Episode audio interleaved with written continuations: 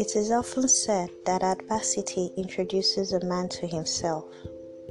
My story on depression has been nothing short of this. As an introvert, I am very selective of those I tell these things for fear of vulnerability with the wrong people. However, in the course of research, I find that a lot of people do go through this issue at one point in time or the other. But see, like me, many fear being misunderstood, judged, or pitied because of the perfect world that makes you look imperfectly different. In fact, maybe we are imperfectly different. To admit that warriors get injuries in the course of war, and we as warriors fighting through life get injured by ourselves, people, and circumstances sometimes. You've never had to battle depression? Maybe not yet. Maybe never. Maybe your battles are different. But today's podcast is for the person who has battled or is currently battling depression. I hope this liberates you and make you realize that you're not alone and your feelings are valid, that you can heal, and that this depression, as bleak and as uncertain as it can get, could actually be the beginning of something great in your life if you would be gracious enough to be patient with yourself.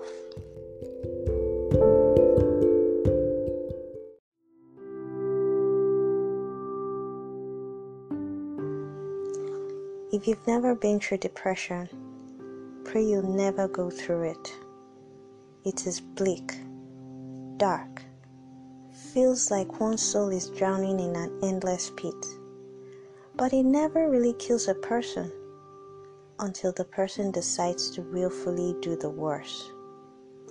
I will describe it as a nagging demon, telling one how apparently hopeless and helpless a person's situation is and suggesting the worst decision. These demons persuade your willpower to succumb to its suggestion. But the good thing about willpower is that it has the courage to shut it down. You may ask, how do I shut down the nagging demon of depression? Tracing the triggers of depression and attacking these triggers from its root.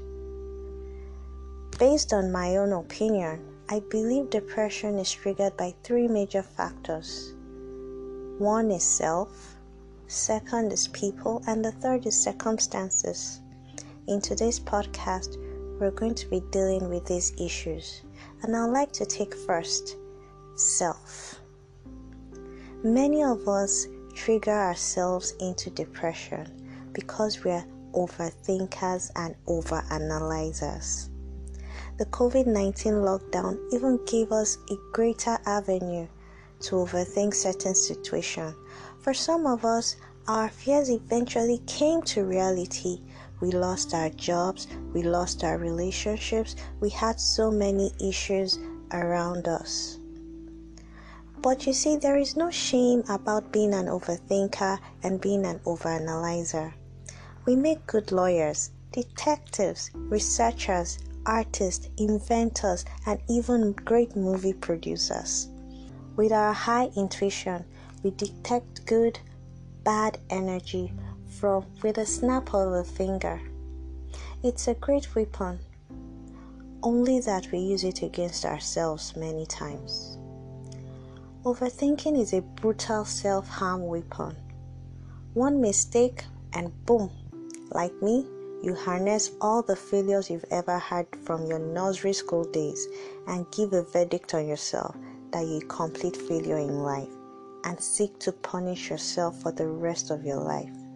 Like, dude, take the chill pill. Everybody feels in life at one point in time or the other. Get this into your beautiful head. You cannot have a win 100% in life. You win some, you lose some. I know some of us find it hard handling failure.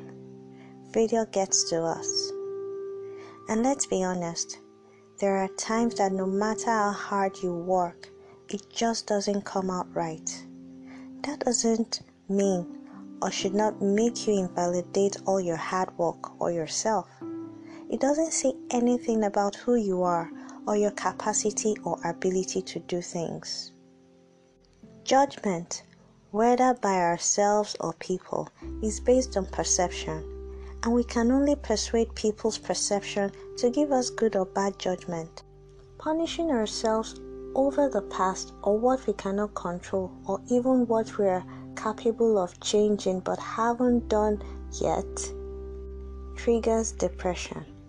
And honestly, if you're like that, you're not being fair to yourself because you easily forget your wins of the past while you easily remember your failures. This is called a mental self harm. You own the control of your mind and you need to configure it into moving on to the very next thing instead of internalizing your negative thoughts. I know depression can knock you down real hard, but you need to harness all the strength you've got and move to the very next thing. Else, you will beat yourself to the extent that you will not be able to do the next thing and you will discourage yourself from achieving anything. And even little things may become Herculean because of self doubt when you actually can do it. Overthinking, overanalyzing cripples you and triggers depression. If you find yourself in our club of overthinkers, Join us on this journey of reconfiguring our minds. I know you have to reflect on where you went wrong and what you would have done differently. That's fine, but please, no beating up of yourself. Try to laugh about it more often than internalizing it. Think about what you need to do next and move. Hey there, thanks for stopping by. I hope you enjoyed today's podcast. Yes? If you did, please go ahead to share with your friends, families, and even foes. And oh, one more thing I would love to hear from you. If you'd like us to talk about any issue or you have questions or comments, please send us a mail at striptalk6 at gmail.com. That is S T R I P T A L K number 6 at gmail.com. Till I come your way next time, keep well.